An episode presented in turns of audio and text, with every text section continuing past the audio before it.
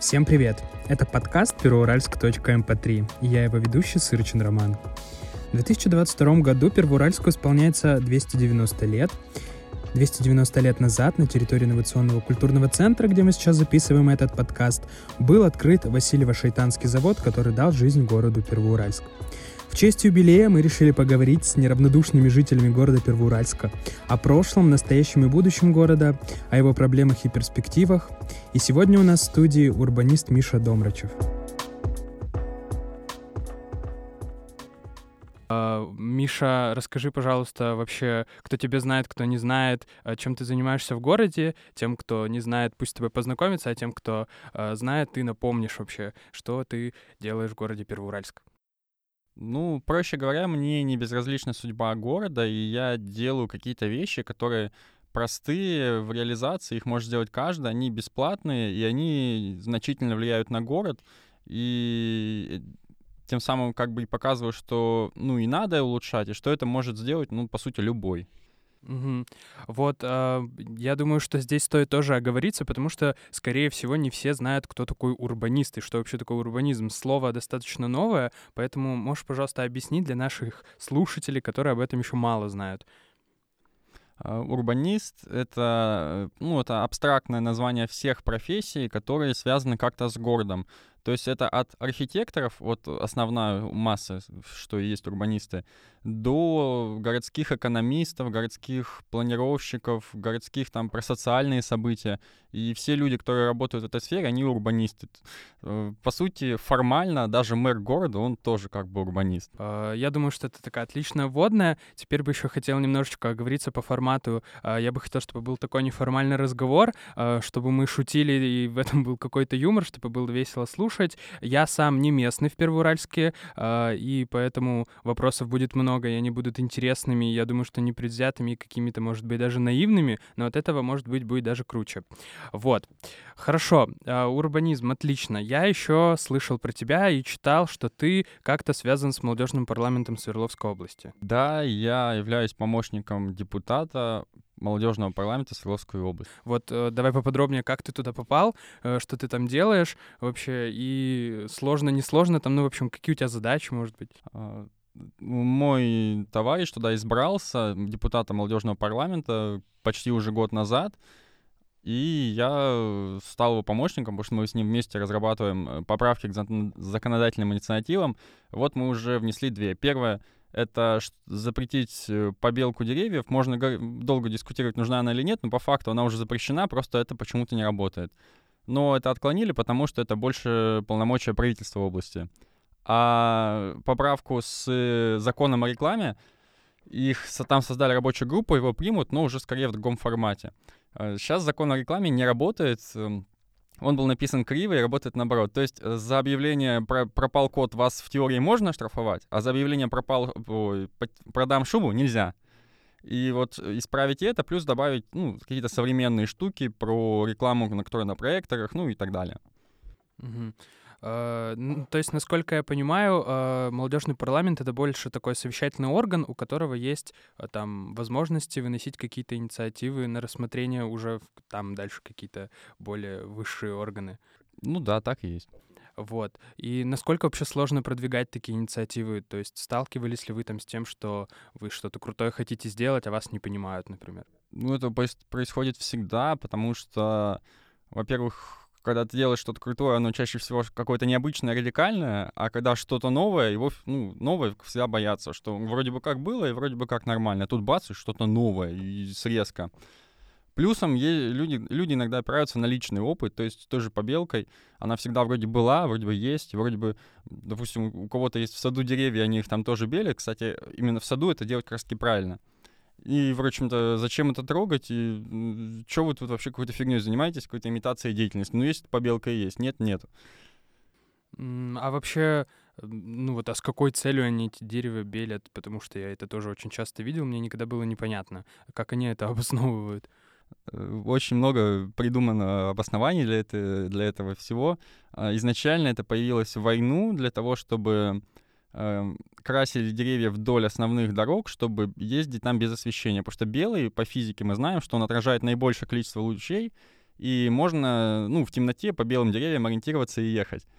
Потом в военных частях красили бордюры, ну, скорее, либо просто, чтобы военных занять, либо чтобы было, типа, парадно.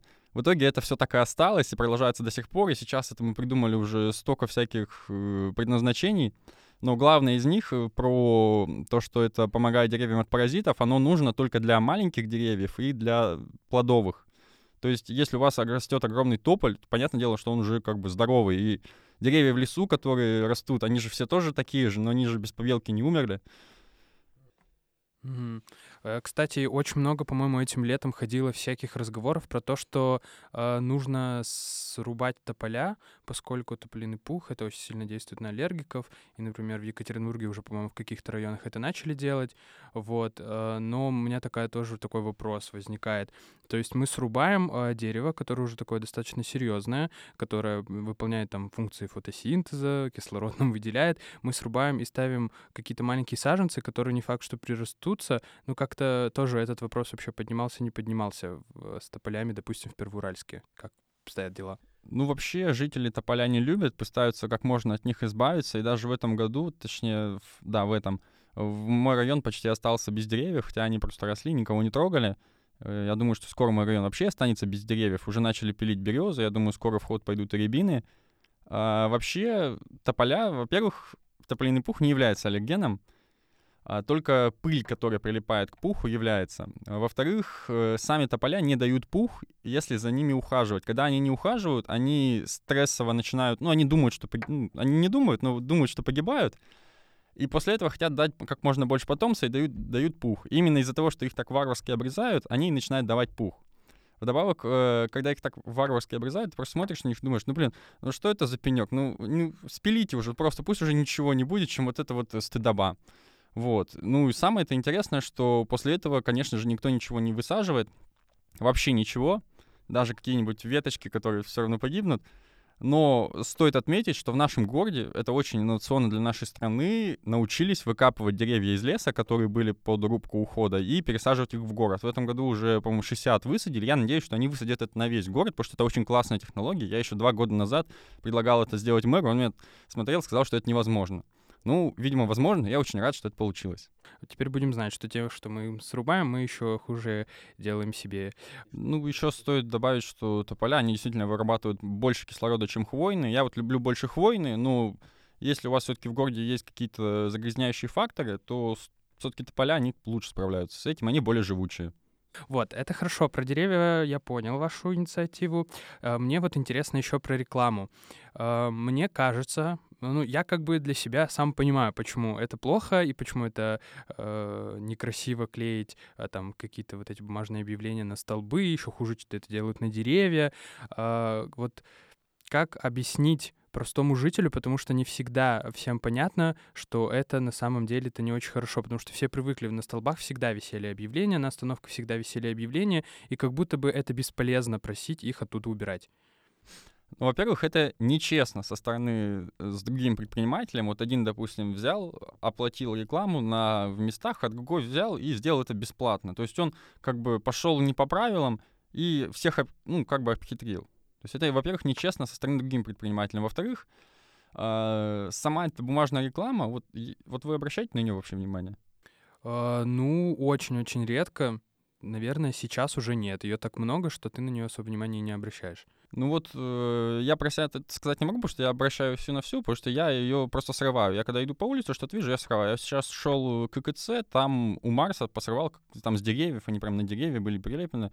Для меня это уже нормальная вещь. Но когда я все-таки срываю, я даже не смотрю, что там написано. И основная масса людей тоже не читает. И я даже не понимаю, почему этот способ до сих пор существует, если он настолько неэффективен, и проще купить таргетовую рекламу ВКонтакте за 500 рублей. И это увидит полгорода, чем какие-то бумажки расклеивать. Да, я вообще абсолютно согласен. Я еще видел, э, что вы делаете вот в удобном городе, по-моему, это я видел, что вы пишете заявление на тех, кто делает какую-то рекламу, там какие-то щиты. Э, вот я тоже не совсем понял. То есть есть какие-то определенные нормы, э, по которым нужно делать рекламу компаниям. Те же, допустим, рекламные щиты. Тут не совсем так. Это не заявление, а обращение в администрацию. И это это запрещенная реклама. реклама на дорожных знаках запрещена. Если вы где-то едете и видите на дорожном знаке название коммерческого предприятия, то есть там не какой-нибудь там э, муниципальный банк или там администрация округа, а там э, магазин, кафе, еще что-нибудь, это 100% реклама, это давно запрещено, запрещено несколькими законами. И это очень хорошая, она очень гениальная, потому что она очень замаскированная, и все, кто ее видит, они думают, что это все законно, потому что они еще добавок к своей рекламе приписывают там название улицы, и все думают, что это дорожный указатель. Это не дорожный указатель, это реклама, если вы такое видите, обязательно об этом сообщайте, и мы вот все уже, что нашли нам на глаза, об этом сообщили. Я вчера ходил по Трубников, там уже все поснимали. Ну, на дороге понятно, это и небезопасно может быть. А вот я еще видел, что вы э, писали обращение, что на фасаде тоже реклама, э, которая как-то, видимо, портит фасад. То есть э, так, в принципе, тоже можно добиться того, чтобы ее сняли. Тут еще третий факт, что действительно, вот если еще вернуться к листовкам, что действительно, когда ее много рекламы, она, вот как вы уже сказали, она не читается и не видно, и она просто э, портит облик города. Если внимательно посмотреть, просто глазом, где занимает какую часть здания, какую реклама, во-первых, кроме того, что она не читается, займется, что у улицы какого-то нет облика, там все какие-то буквы, цифры, картинки, там замков, рыбы, креветок, чего-нибудь еще там, магазина. А что даже рекламируют, непонятно. И это как бы даже если это не обращать внимания, даже когда человек это видит там боковым зрением, он все равно у него в голове что-то откладывается и э, короче, депресняк это нагоняет, когда ты идешь по городу, у тебя вот все вот такое вот ушатанное, и ты думаешь, блин, как же вот тут погуляю лучше по центру Екатеринбурга. Вот, и на фасадах у нас, во-первых, был принят дизайн-бук, это документ, он должен действовать, он, по идее, действует, что все вывески должны выглядеть красиво. То есть, ну, это взято не с потолка, а дело в том, что красивые вывески, грубо говоря, они читаются, некрасивые не читаются просто. Но никто не хочет следить за выполнением этого правила. Сами предприниматели думают, что чем больше у него вывесок, тем лучше. Вот как вот э, на СКС ТКЦ есть магазин, у которого 7 вывесок, и так смотришь на магазин думаешь, хм, как же он называется, интересно, у него 7 вывесок. Вот. И про вот э, фасады, если их прибрать, они настанут, станут гораздо красивее. Город сразу почувствует, что это ну, стало как-то симпатичнее. И э, поскольку они не хотят действовать по дизайн-буку, то мы пишем на какие-то нарушения других правил. Ну, собственно говоря, так. Вот, да, и мы пока все это обсуждали, мне вспомнилась очень абсурдная какая-то такая ситуация с этими рекламными афишами, с этими фасадами. На улице Блюхера э, очень много много магазинов и очень много их жилых домах, и там э, у одного дома прямо вот э, через буквально метров три друг от друга стоят магазины, магазин для взрослых и мир детей. вот, и две такие вывески. Э, магазины для взрослых и магазин детских товаров. Очень это странно все выглядит. Это на самом деле странно, потому что обычно магазины, которые такие узкоспециализированные, если их назвать, они могут вообще вывесок не иметь, и те, кто надо, они и так найдут. Например, у кальянов в Первоуральске почти нет вывесок. И при этом все всегда знают, где они находятся. Ну, кстати, да, я не замечал. Ну, я мало где был, но я все равно не замечал. Я это об этом узнал уже только случайно, когда где-то проходил, посмотрел там налево, смотрю, там за забором написано там что-то название, какие-то поддоны стоят, видно, что какие-то стольки. Думаю, а, это вот про это место все говорят. Вот у меня такой вопрос, может быть, он какой-то даже я не знаю, философски, на размышления, на какое-то риторически, откуда вся эта бескусица? Ну, типа, неужели нельзя заказать нормальный какой-то дизайн своей афиши? Мне кажется, сейчас это даже можно сделать недорого. У каких-нибудь студентов, дизайнеров, архитекторов, студентов. Откуда все это льется, вот это вот некрасивое, какое-то абсурдное? Ну, тут вопрос, я думаю, все-таки риторический, потому что я не, сам не знаю ответ на этот вопрос, потому что мало того, что это можно сделать дешево, это можно сделать бесплатно. Э, попросить кого-нибудь начинающего дизайнера. Вот у нас дизайнер, он нам делает дизайн бесплатно, и он собирает себе портфолио. У нас классный дизайнер, горжусь, что у нас такой дизайнер.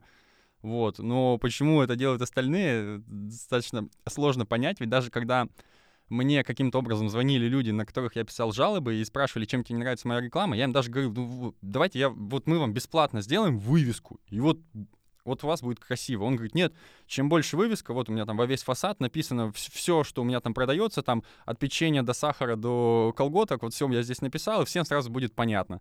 Ну, видимо, из-за предрассудка, что чем больше ты напишешь, тем больше к тебе придет. Ну, и тут опять же можно вспомнить кальянные, у которых вообще нет вывесок, но с ним все ходят. Ну да, видимо, не работает это. Ну, это точно, мне кажется, не работает что-то. Это вообще не закон рекламы. Uh, вот. Кстати, про бренд Book. Uh, тебе вообще как самому тебе нравится то, что разработали? Я понимаю, это тот вот, который такой красненький логотип, там циферка 1, что типа город первых, еще там элемент трубы. Я вот, по-моему, это видел. Это очень классная штука. Вообще даже город со 100-тысячным населением, вообще любой, наверное, должен похвастаться такому документу. Там все было проработано, все правила для всех вывесок, оформления по годам фасадов, по там классификации. То-то, короче, все продумано. И, кстати, там запрещены штендеры. Это такие двуногие, которые стоят у магазинов. Да. И то есть э, сейчас как бы основное препятствие, чтобы все это внедрять, э, как, наверное, финансовая какая-то да, составляющая. Финансовая, на самом деле, она есть, но она настолько мала и незначительна, что здесь проще привести пример с покрышками всем, э, все недавно, ну, летом поняли, что они, оказывается, запрещены, что их все начали массово убирать. Вот только этот закон вышел три года назад, и я еще три года назад, да я и до этого знал, что это плохо, э, ужасно и фу. А закон был, но не работал. Тут, наверное, также надо, видимо, подождать три года, два уже прошло, видимо, еще годик подождать, чтобы это все начало работать. С покрышками это который этот э, ЖК Арт, да? Как условно называют. Ну да, инициатива хорошая, что это все запретили, но это все так грустненько. Это, мне кажется, все равно как-то было немножко мило. И э, есть чуваки, которые сделали даже музей ЖК арта виртуальный. Теперь это все музеифицировано, и только в музее пусть и остается тогда. Ну, это, вот это весь город знает, об этом, все об этом говорят. А, хорошо. Давай обсудим площадь. Площадь. Кстати, я посмотрел видео, где вы рассказываете про площадь. Вот это, по-моему, ты был на видео, да? Я Или твой друг? Да, и где вы рассказываете. Это вообще жесть, какая-то жуть, э, что там происходит. А, вообще, а какие-то есть подвижки к тому, что будет что-то меняться, или все так пока и остается? Ну, это же видео снято год назад до реконструкции, сейчас же изменилась она. Она изменилась? Да. Ну, видимо, я на ней, на ней не был. Э, хотя, слушай, нет, наверное, я приезжал, когда на работу ехал. Расскажи тогда, как изменилось, потому что я знаю только в эту ситуацию, которая на видео была. Пока я ищу, у меня здесь записано, что конкретно изменилось. Расскажи, как тебе вот эта была ситуация на видео, что ты почувствовал, когда это увидел? Была какая-то полная жесть. Э, мне это еще немножко напомнило в Екатеринбурге на Вайнера, когда ты у пассажа ждешь трамвай, и ты тоже не понимаешь, где дорога, как бы где тебе можно стоять, и где нельзя. Я думаю, здесь были бы примерно такие же ощущения, и все какой-то хаос и какие-то вообще непонятные разметки дороги, и вообще непонятно, где дорога. Короче, жуть. Э, хотелось как-то такой даже вот ведь чисто визуальный дискомфорт, хотелось к чему-то все свести. Вот давай, теперь рассказывай, к чему пришли. Ну вот жители с тобой будут не согласны, потому что все считали, что раньше было проще, ну просто потому что все к этому привыкли. Вот, э, схему движения изменили. Изменили схему движения на всем проспекте Ильича. И переделали перекресток э, у стройинтерьера, но его переделали не окончательно, это не окончательная его версия, и слава богу.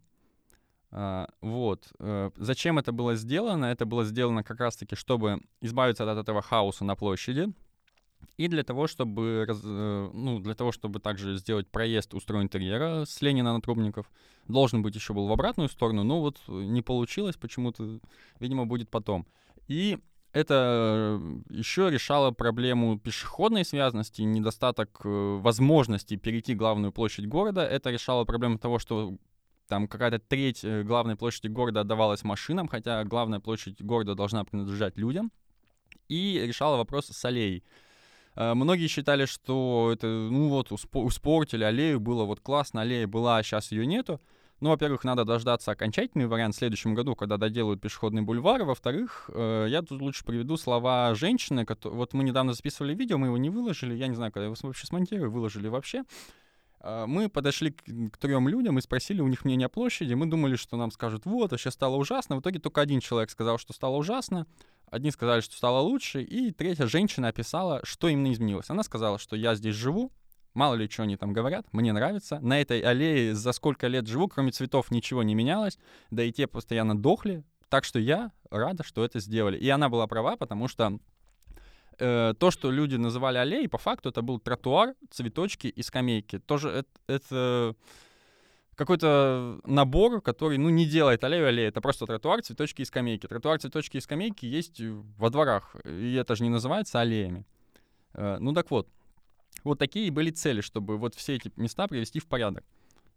Получается, что увеличили пешеходную зону, стоит понимать, что дорогу с северной стороны, с нечетной вроде бы, ее просто убрали, а ту площадь дороги, которая была, ее использовали для двухстороннего движения, то есть она стала использоваться эффективнее.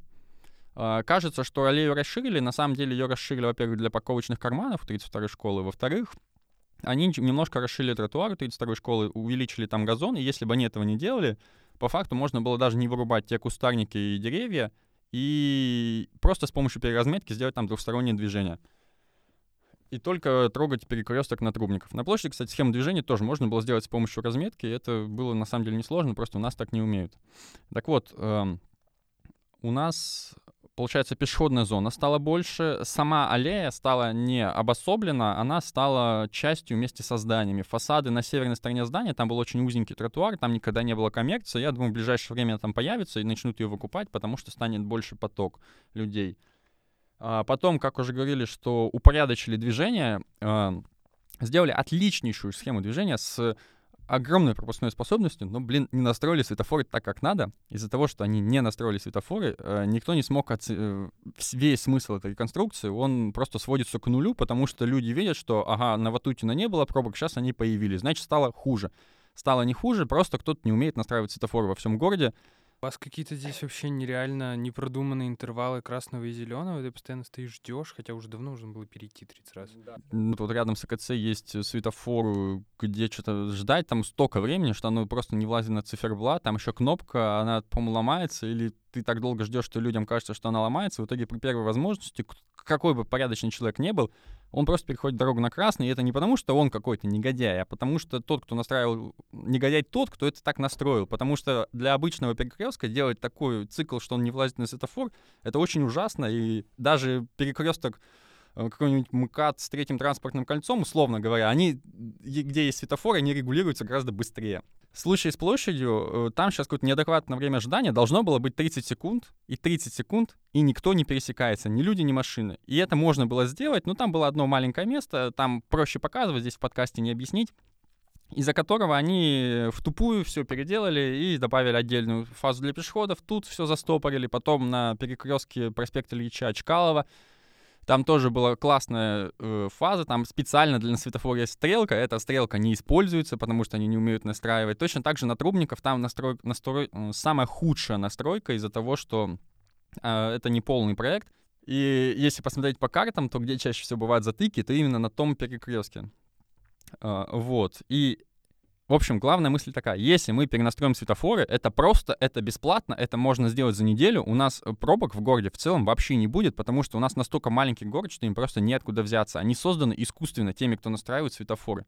И это еще не все. Я сейчас немножко повторюсь, э, потому что иду не по списку. В общем, пешеходная зона стала больше. А, из мертвой аллеи, где ничего не было, на самом деле там мало кто ходил. А, там будет много людей. Это можно будет увидеть, к сожалению, не этим летом, а следующим, потому что нужно еще какое-то время будет, когда эту аллею доделают, и она обживется. Как сейчас корабельной рощи, туда приходит много людей. Потом а, можно стало возможность перейти площадь. То есть раньше нельзя было перейти, где сейчас аптека, нельзя было нормально от этой же аптеки перейти, где пятерочка, нельзя было мэрии нормально перейти. Сейчас там уходит много людей, ходить стало по улице удобнее, не надо ничего обходить. Потом у нас более эффективное использование проезжей части. У нас появился сквозной проезд с Ленина на Трубников. Рядом же появилась новая автобусная остановка, которой там никогда не хватало, ее всегда просили, и она там наконец-то есть и пользуется популярностью. А у нас получилась более пешеходолюбивая среда, потому что мы э, наладили пешеходные связи. Также, как вариант, можно не перекрывать площадь. Ну, ну, для некоторых это тоже считается важно, перекрывать площадь на 1 мая и проводить демонстрации на этом широком променаде. И сама вот эту проезжую часть, которую забрали, она достаточно большая, чтобы проводить демонстрации без перекрытия. Ну, перекрытие, скорее всего, понадобится, но как минимум уже можно будет не гонять общественный транспорт э, кругами во время перекрытий. Потом э, еще один то, что аллея теперь, э, шум у нее только с одной стороны, а не с двух. Ну, это такой себе, на самом деле, субъективный фактор, но он тоже есть. А, расширили тротуар на 32-й школы, как я уже сказал, и э, улучшение связности, оно еще и как бы работает на, на соседней улице. Например, стало больше приятнее и более целесообразнее идти по, по аллее стало приятнее идти по аллее от восхода к площади, потому что она, ну, стала тупо не тупиковой. И она куда-то ведет, и по ней куда-то можно прийти, на площадь, и перейти там спокойно дорогу. Ну, я думаю, что мне надо сходить посмотреть все воочию, потому что э, все звучит так грандиозно, а вот так, э, ну, как бы в целом сделали более-менее хорошо, как я понял. Ну, почти. Надо перенастроить движение, и все-таки качество работы, ну, не совсем хорошее. Там, во-первых, фонари торчат, плитка уложена, не знаю, как ее точно будут перекладывать, ну, и такие вот тоже ну вот, я как раз-таки хотел спросить, как бы, что осталось еще сделать, чтобы было прям вообще круто. А, и убрать заборы, да. Да. А, хорошо, отлично. Но это хорошо, что вообще подвижки есть, что это изменилось, потому что, ну, смотреть на это было больно, на самом деле. И это только первый шаг. На самом деле, вся эта концепция, она, во-первых, есть. Она есть на главной перекрестке города. Там вообще огромный документ, там огромная такая коробка, а, там вообще передовые документы для города, там как нам улучшить, как настроить светофоры, чтобы не было пробок, как нам переделать перекрестки такие же страшные, ужасные, например, перекресток Вайнера и проспекта Ильича, перекресток э, Береговой и улицы Ленина, достаточно большие, нерациональные, как нам, короче, вот это все переделать, чтобы стало хорошо, как нам подсвечивать здание, все это есть. Это лежит э, в коробке в дальнем углу кабинета, в который в самого дальнего кабинета. Я, я там был, это все читал, и это прям жалко, что такие документы пропадают. А кто все это разрабатывал? Это разрабатывала команда Сергея Капкова, там, по-моему, агентство Куб, еще кто-то, там разные архитекторов привлекали, транспортников. Ну, это, по-моему, не местные, это даже, по-моему, не из Екатеринбурга, да, чуваки? Это из Москвы, но это не делает этот проект хуже. Они как раз-таки использовали свой передовой опыт, взяли наши данные, они использовали весь наш город вдоль поперек, они там писали там кучу всего. Они говорят, почему у вас там в парк один вход закрыт, не работает, почему на территорию КЦ не хватает перехода со стороны Емлина, почему там у вас где-то там внутри на космонавтов лестница разрушена. Они все это использовали и все это анализировали. Вот еще вопрос. А, вот, может быть, ты знаешь какие-то города Свердловской области, ну, может, даже в целом по России, а, маленькие тоже города, как Первоуральск, в которых все как бы более-менее нормально, все более-менее классно. Ревда. Она находится очень рядом, она, ну, она, скажем так, выглядит немножко скучно, немножко похожа чем-то, ну, такой размеренный образ жизни, при этом у них вообще нет никаких проблем с транспортом. У них, потому что, во-первых, идеальная сетка улиц квадратная, во-вторых, у них э, умеют настраивать светофоры и умеют делать поворотные полосы, умеют работать вообще с разметкой. Это очень просто, но у нас почему-то этого не делают. Угу. Но это как бы больше заслуга местной власти или там есть какие-то тоже инициативные граждане, которые все это двигают? Это скорее само так получилось, просто стечение обстоятельств. Жалко, что у нас так, что все по стечению обстоятельств происходит. Вот, э, про общественное пространство и про места в городе. Меня еще интересует э, ваша набережная. Насколько я знаю, до недавнего времени она тоже была-то не особо благо благоустроена, облагорожена. Там были были какие-то вообще канавы, какая-то земля, не знаю, мне показывали фотографии, я только по фотографиям видел. Вот, в целом набережную как сделали? Плохо, хорошо, на твой взгляд? Да, там действительно было достаточно мертвое пространство, там была аллейка из плит, там была канава поперек этих плит, которые провалились там давным-давно. Я когда работал в отрядах мэр, я работал в отрядах мэр, это такая штука, для тех, кому уже есть 14, но нет 18, они хотят официально работать, они летом приходят и, грубо говоря, работают дворниками.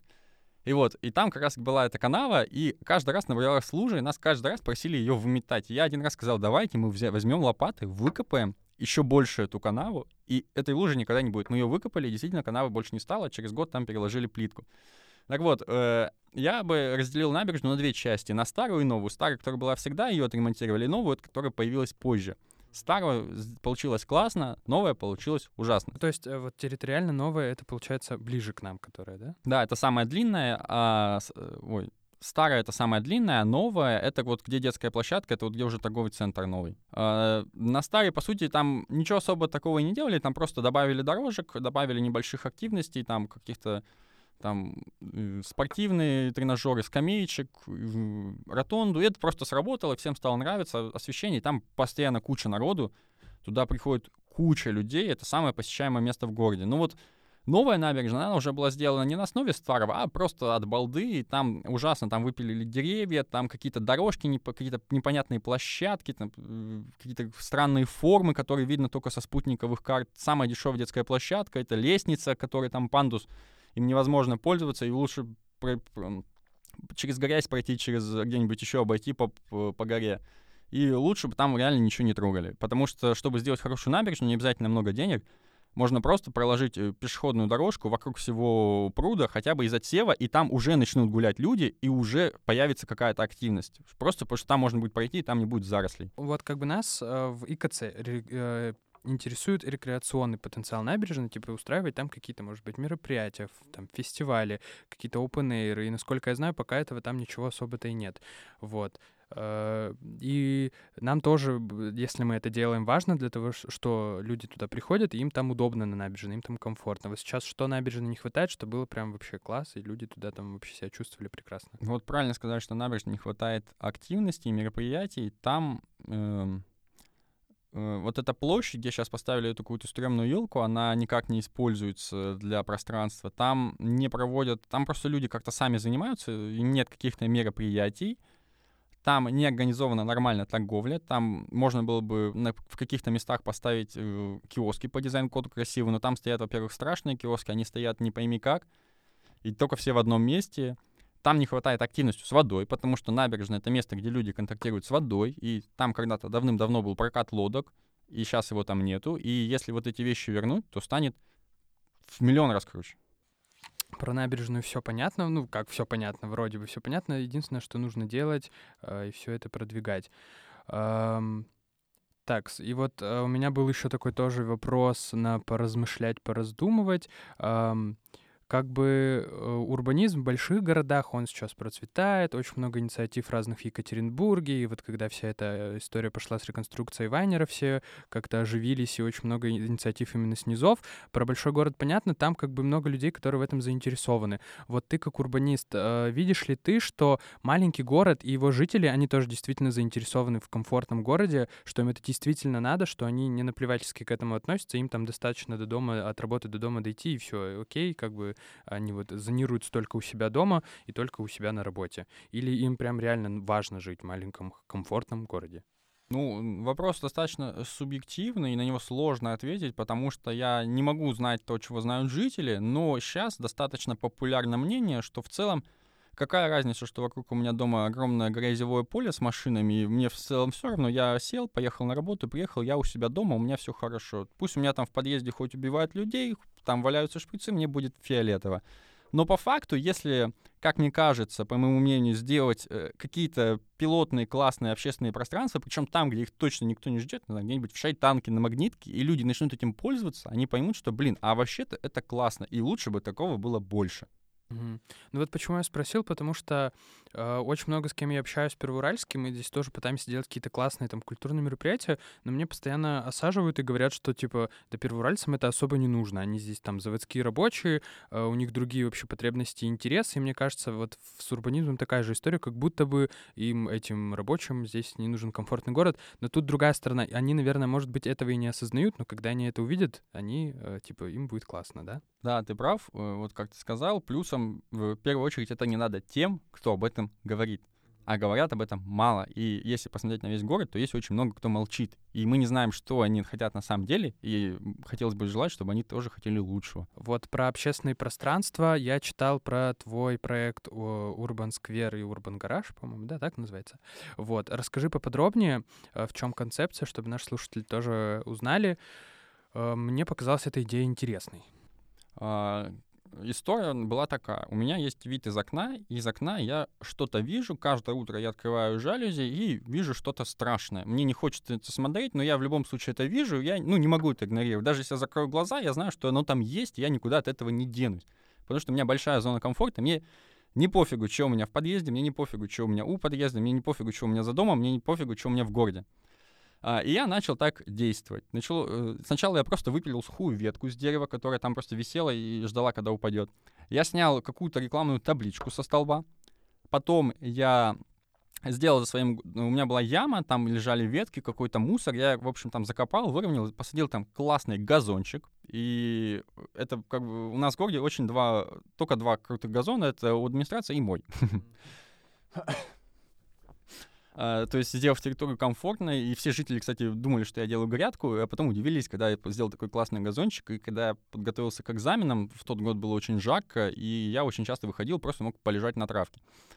Uh, потом я хотел, чтобы у меня под окнами стояли ржавые гаражи, я понимал, что я не мог, не могу с ними что-то сделать, они так и стоят, И я начал искать хозяев. Я, я, конечно, у меня была мысль, я возьму, куплю баллончики, сам завандалю их, нарисую там что-то красивое, и ладно. И хозяева будут не против, потому что им в целом всегда было пофиг. Но я нашел, я договорился со всеми хозяевами, со всеми четырьмя. У меня на это ушло все лето. Причем это как-то получилось так, что я в конце случайно нашел всех. Как бы они уже в какой-то момент поняли, что я их ищу, и сами как-то вот нашлись.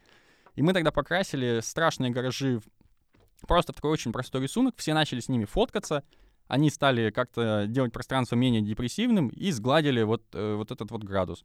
Единственное, что у меня осталось, э, что меня до сих пор там бесит, что рядом с ними стоит сгоревший сарай территории детского садика, они его никак не хотят снести. Если кто-то из администрации это слушает, пожалуйста, снесите сарай. Хорошо, я надеюсь, они услышат. Э, блин, супер, потому что я вот обожаю, когда буквально вообще очень мало ресурсов, и ты делаешь какое-то классное, э, вот как твой гараж, который ты разукрасил, он притянул туда людей, на, на фоне этого гаража стали фоткаться, потому что, мне кажется, сейчас очень много вот и до сих пор тратится денег на какие-то вот про искусство в городе, на скульптуры, сделанные из мрамора, из камня, но это все перестало работать, это уже не так сильно притягивает людей, как вот, допустим, тот же гараж, если разрисовать, и это намного больше людей притянет, намного больше заинтересует. А, вот и в целом, как у вас ситуация в Первоуральске с уличным искусством? Я знаю, что совсем недавно новый мурал нарисовали с Божьей коровкой, вот, это классно. Есть ли у вас кто рисует, кто вообще все это продвигает? Сейчас а, я скажу гараж стоил на, ну, на те цены 600 рублей. То есть 600 рублей всего нужно было потратить на один гараж, и то хозяева сами помогли и принесли краску, которую у кого что было. И там уже мало пришлось что докупать. Недавно тут слышал, да, вот как раз про стоимость 600 рублей, а я недавно слышал, что открыли какую-то очередную бронзовую скульптуру заводскому рабочему какого-то завода за 6 миллионов. Ну и вот как, как бы сколько внимания она привлечет. Понятно, что на открытие придут, красиво пофоткать все СМИ, прикольно открыли, а потом оно будет стоять просто монументально и абсолютно никак вообще ник- никакие смыслы не отражает для людей. Ты абсолютно прав, это действительно так и есть, что э, грубо говоря, было лучше и круче перекрасить все гаражи в городе, чем поставить одну статую непонятно кому, э, кому-то, кого жители не знают, скорее всего, не признают, им в целом фиолетово. Или покупать какие-то как вот в паке э, какие-то кованые всякие штуки, которые там стоят под полмиллиона, при этом они маленькие, они не самоштабные, они вообще не к месту, и они типа стоят, там балерина стоит, светится, когда она там, ну, по сути, не нужна. А вот. С уличным искусством у нас все плохо, его нет.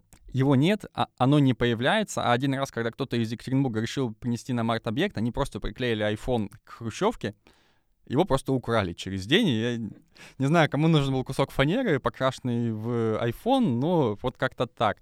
И, и искусства его как бы нет, и стенография, как я, пон... как я понял, мурал по НТ... Э, ТМК был сделан э, с этой стенографией. Если они зашли, и они сделали раз один такой, то, скорее всего, они сделают так еще. Но до этого Почему-то такого не было. Единственное, что я знаю, что я знаком с граффитистами, которые раньше вандалили этот гараж. Они сказали, что я делаю крутое дело, и что они больше этот гараж трогать не будут.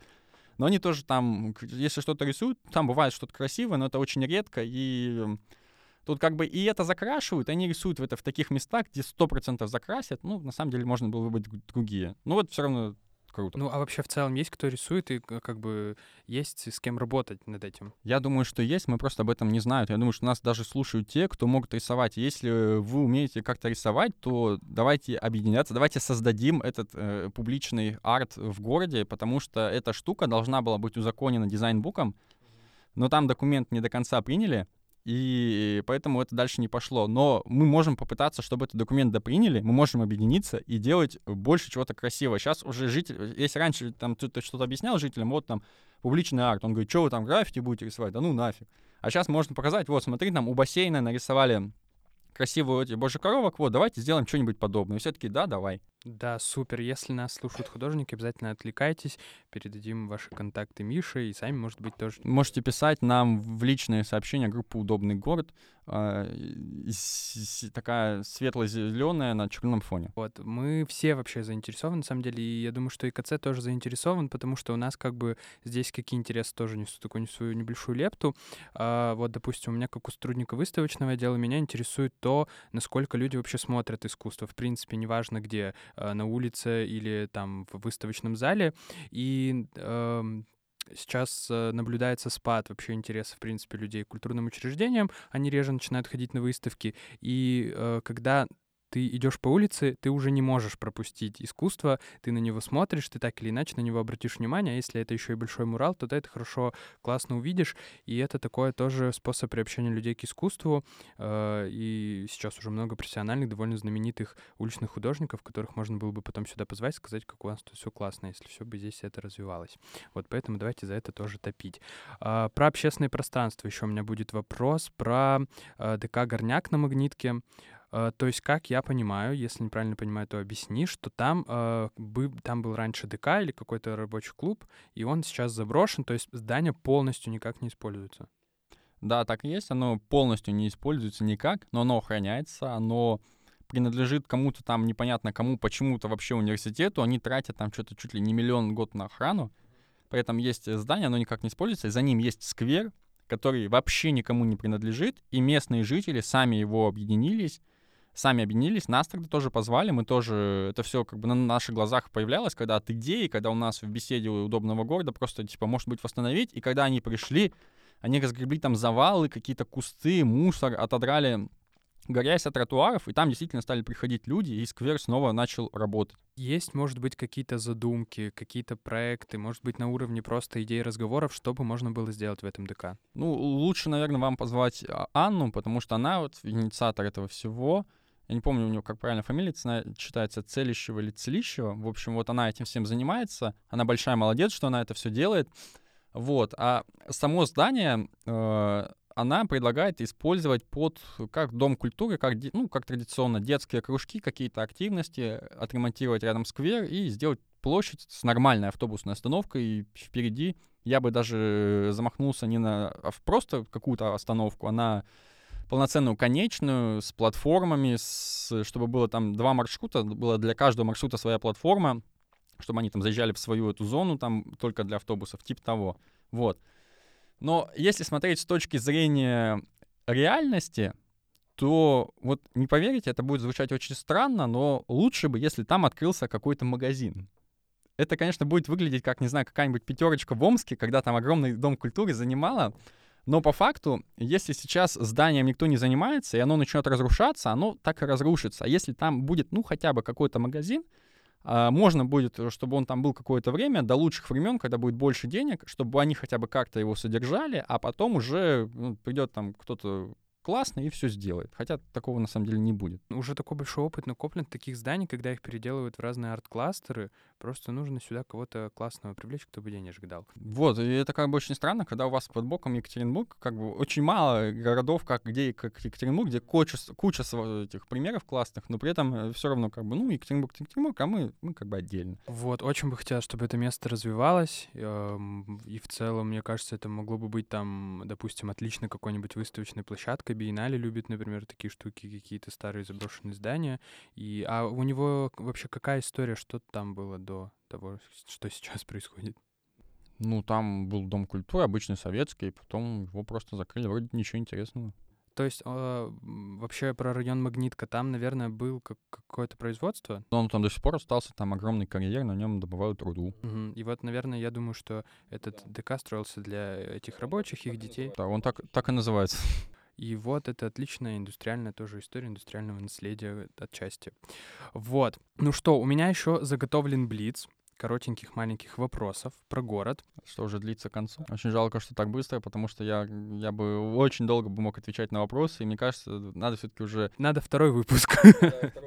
Часть 2. Надо второй выпуск или, или создать просто мой уже отдельный подкаст и выложить его у себя в группе. Мне еще такой тоже очень интересует, как там человек, увлекаешься культурой, э, именно э, воспоминания людей о городе. То есть не история, которая стерильно написана в фактах, в цифрах и где-то в книжках хранится, а именно какие-то личные, может быть, эмоционально-чувственные воспоминания людей о городе. Вот, э, может быть, у тебя есть какая-то история, там, в принципе, какая-то интересная, классная история из детства о городе, что-то такое, что с чем бы ты мог поделиться? А, когда я был маленький, летом мы куда-то ходили с родителями гулять, я помнил то, что мы везде ходили, и везде меня окружали деревья, я шел, и я был такой маленький на фоне таких больших деревьев. Они казались каким-то чем таким величественным, и каждое казалось уникальным. Они еще так э, шелестели на ветру.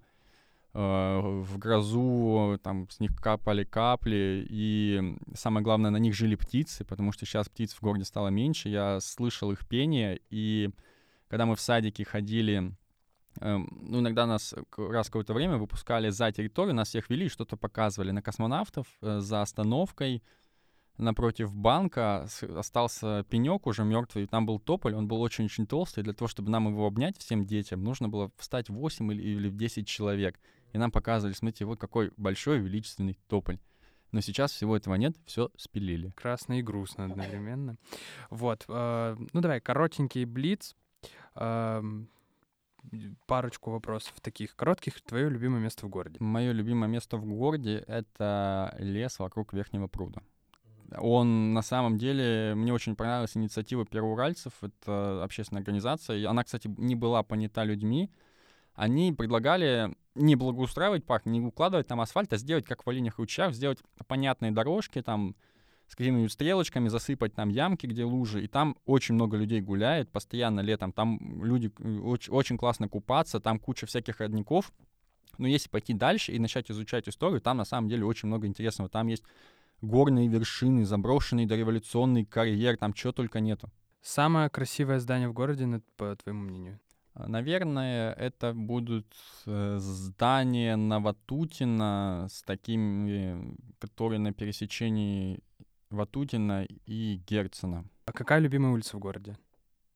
Наверное, Советская. Хорошо. А, любимый какой-то а, там кафе, ресторан в городе? Кухня для друзей. И давай тогда подытожим все это, этот блиц. А, топ 5 первоуральцев, которые тебя вдохновляют, может быть, вдохновили, с которыми ты работаешь. Пять крутых первоуральцев, которых бы ты, возможно, порекомендовал для того, чтобы они к нам тоже пришли. А, Михаил Крапивин, архитектор, который написал книгу про историю Пелембая. Он потратил несколько лет, может быть, даже больше пяти на то, чтобы исследовать всю эту историю, о том, как там, что там классного, крутого. Он написал об этом во всем книгу, и он очень хорошо разбирается в этом вопросе. Так, э, второй человек, это, наверное, будет э, Виталий Листраткин, потому что он делает городки, и он делает это на фандрайзинге, и на самом деле мало кто сейчас это умеет делать. Это большое уважение, потому что ну, это действительно, я считаю, большой вклад для города, потому что никто такого не делает.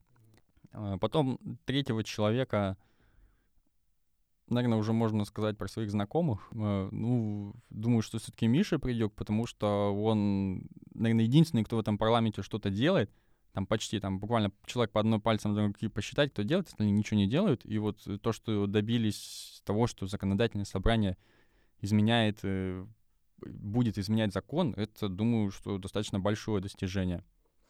А, может быть, Анна Целищева, потому что она взяла и сделала то, что все боятся, э, взяла и сделала. Просто ну, восто... не взяла, восстановила сквер. И мало ли кто что подумает, что сразу по факту это получилось, и это очень смелый поступок. Ну, наверное, а, из Екатеринбурга это будет Владимир Злоказов. Это тоже урбанист. Он очень компетентен в своих вопросах, он очень много всего разбирается, но он абсолютно недо... ну, недостаточно популярен, насколько он разбирается в этих вопросах. Мне кажется, это неправильно и несправедливо. Ну вот, видишь, сейчас уже хоть немножечко людей, но больше про него узнают. Ну и будем мы тогда заканчивать. А, так как наш подкаст все-таки приурочен к юбилею Первоуральска, что бы ты ему пожелал и пожелал бы что-то его жителям, самое главное? А, я бы Первоуральску пожелал, чтобы в Первоуральске на юбилей 300-летия города открылся, открылась трамвайная система, открылась троллейбусная система, сам общественный транспорт стал удобным и комфортным.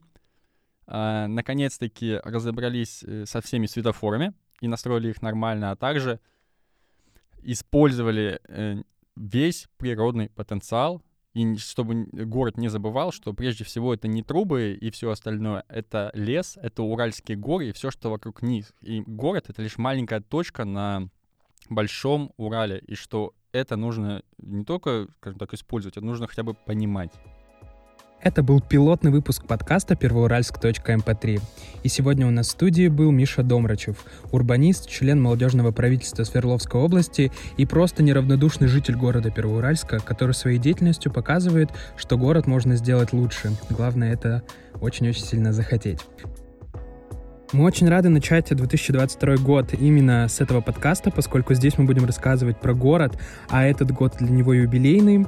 Если вам понравился этот выпуск, то рассказывайте друзьям, что теперь в Первоуральске есть настоящий полноценный подкаст про город. А, подписывайтесь на другие наши выпуски, ставьте лайки и до следующих, до следующих выпусков.